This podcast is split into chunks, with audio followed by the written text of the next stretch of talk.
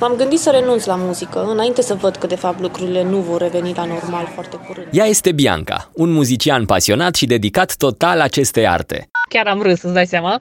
Um, fosta mea trupă se numește Scuze, dar nu mai țin minte ce am răspuns și ce m-ai întrebat. Și ea se află exact în situația despre care vreau să vorbesc în acest episod. Trăiește ceea ce trăiesc majoritatea artiștilor independenți în perioada asta, și anume imposibilitatea de a presta în fața unui public, lucru care coincide și cu imposibilitatea de a-și practica meseria. Mi-a răspuns la câteva întrebări legate de stragălurile pe care le are de câteva luni încoace și o ascultăm în câteva minute. 1, 2, 2, 10, bagă! Pop Trends. Cosmin Cojocaru sunt, bine te-am găsit la episodul 24 din Pop Trends, un podcast cu discuții relaxate pe subiecte muzicale captivante. Sper că ești bine, sper că ești relaxat și mai ales sănătos. E important să rămânem sănătoși mental în zilele astea și să găsim metode prin care să depășim cumva situația cu capul sus. Înainte să încep însă am o rugăminte. În episodul următor voi vorbi despre muzica punk rock și despre artiștii care mențin în viață acest stil în 2020.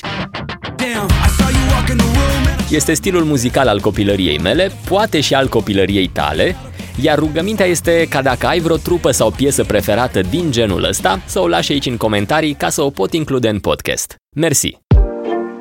Revenind la discuția de mai devreme, voi nișa subiectul la situația muzicienilor și mă voi referi în special la artiștii independenți. Artiștii care depind aproape în totalitate de evenimente și spectacole, de la trupele de nunți până la DJ și cântăreții din coruri și orchestre. Care e situația acum în România ar fi destul de greu de spus pentru că e greu să centralizezi astfel de date. Dar știm că spectacolele au fost sistate, iar evenimentele private sunt interzise pe termen nedeterminat, atât la interior cât și la exterior. O chestie frustrantă în toată povestea este că aceste interdicții nu sunt balansate de programe de ajutor din partea celor care practic ți-au interzis munca. Și atunci scapă cine poate. Am făcut un mic research ca să văd cum arată situația în alte țări, țări pe care le avem ca model de civilizație. De exemplu, în Austria, Aici artiștii independenți vor primi de la stat câte 1000 de euro lunar până la ridicarea restricțiilor. Scurt, în Italia, poate îți amintești, cândva prin martie, s-au viralizat tot felul de clipuri cu artiști cântând la balcon împreună cu vecinii. Guvernul și-a dat seama cât de important e sectorul ăsta pentru oameni și cât de mult vibrează italienii la nivel cultural, astfel că au venit cu un pachet de compensații bunicel. În Germania, guvernul a suplimentat bugetul culturii cu un miliard de euro, ceea ce înseamnă o creștere cu 50% a bugetului obișnuit pentru acest sector. Din ce se scrie acolo nu e o sumă wow pentru nevoile create de pandemie, dar e suficient pentru a nu fi nevoit ca artist să te lași de meserie. În Canada, organizația artiștilor independenți a pus presiune pe guvern și a obținut un suport financiar consistent. Primul ministru a și avut o declarație atunci, citez, avem nevoie ca artiștii noștri să continue să ne facă să visăm, mai ales în aceste vremuri negre. În Spania, guvernul a declarat cultura ca fiind unul dintre sectoarele esențiale și evident a venit cu un pachet financiar destul de consistent. Mă opresc aici cu exemplele, ai prins ideea, cam asta e atitudinea statului față de cultură în Europa. Se spune că și în România am avut un fel de ajutor pentru cultură, fără să intru în detalii, îți spun doar că programul a fost scris greșit. Foarte mulți artiști care ar fi fost 100% îndreptățiți să beneficieze de acest program au rămas pe din afară strict pe niște tehnicalități. Apoi, schema de ajutor a fost valabilă doar pentru două luni, atât cât a ținut starea de urgență. Asta deși cele mai multe activități artistice rămăseseră în continuare interzise. Explicația seacă venită de sus s-a bazat pe termenul industrii neesențiale, adică exact opusul la tot ceea ce se întâmplă în Europa. Dar hei, se poate și mai rău. În Madagascar, de exemplu. Aici artiștii independenți au primit ajutoare sub forma unor saci de orez, trimise bineînțeles de Ministerul Culturii. Acum cred că depinde și cu cine vrem să ne comparăm. Revin la Bianca, cea pe care am ascultat-o la începutul episodului. Ea are exact profilul artistului independent cu care mă interesa să stau de vorbă pe subiectul acestui episod. Asta pentru că este un muzician pasionat și dedicat artei, dar este și un om dezvoltat pe mai multe laturi care au legătură cu această lume a muzicii. În 2011 a înființat la Cluj, acolo unde locuiește și acum, trupa pe care habar n-am cum să o pronunț. Chiar am râs, îți dai seama. Um, se numește le Nuage. Este un quartet de coarde, percuție și voce, un proiect foarte fan care sună cam așa.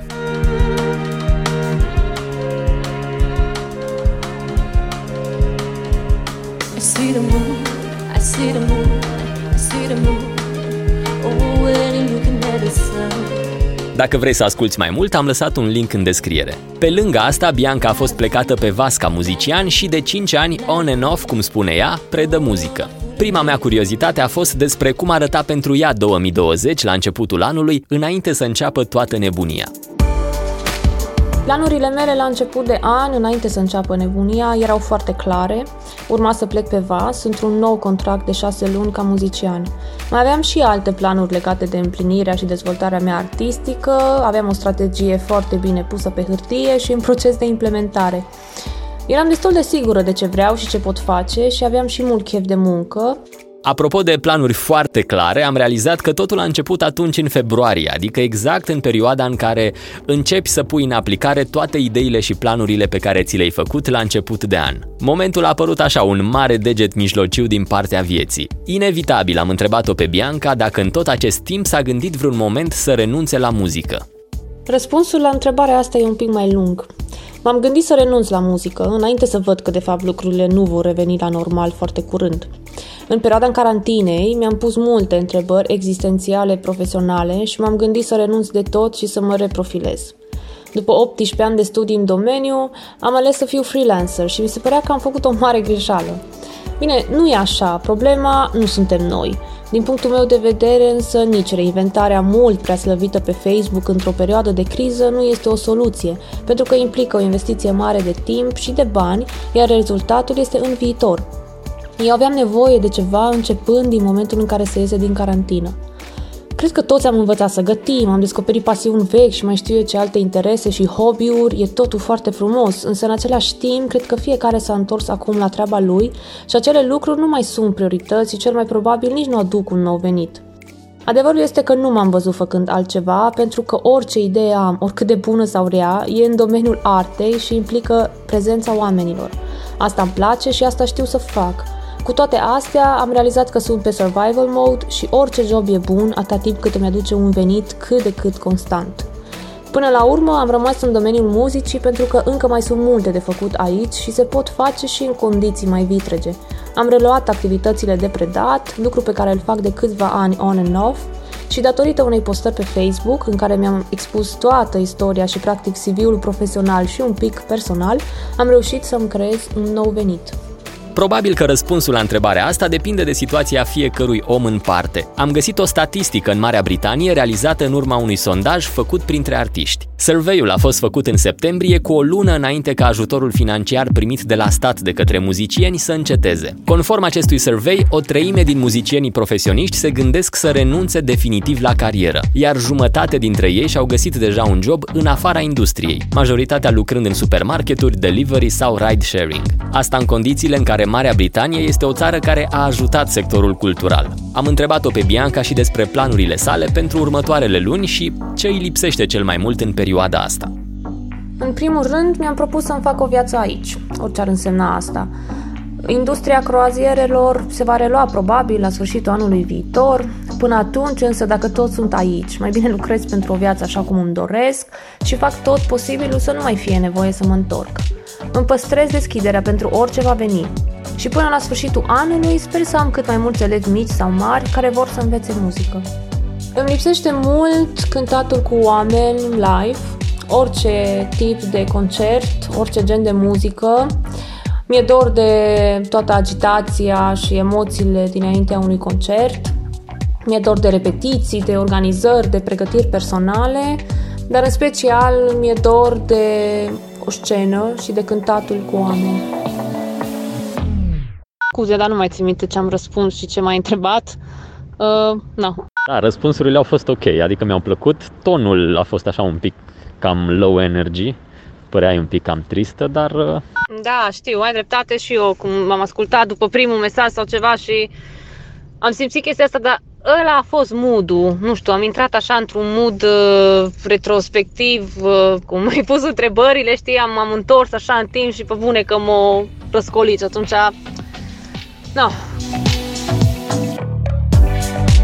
Despre planuri pe termen lung e mai greu de vorbit, dar cumva știm că la un moment dat vom reveni la normal. Așa că focusul trebuie împărțit între ce facem azi mâine și ce facem peste un an doi. Problema cea mai mare este că pandemia asta nu e ca, de exemplu, o furtună. Despre o furtună știi când începe, știi când se termină aproximativ, când trebuie să stai în casă și unde ai nevoie de umbrelă. Cred că ăsta e de fapt cel mai mare motiv de neliniște, faptul că nu avem un time frame de niciun fel.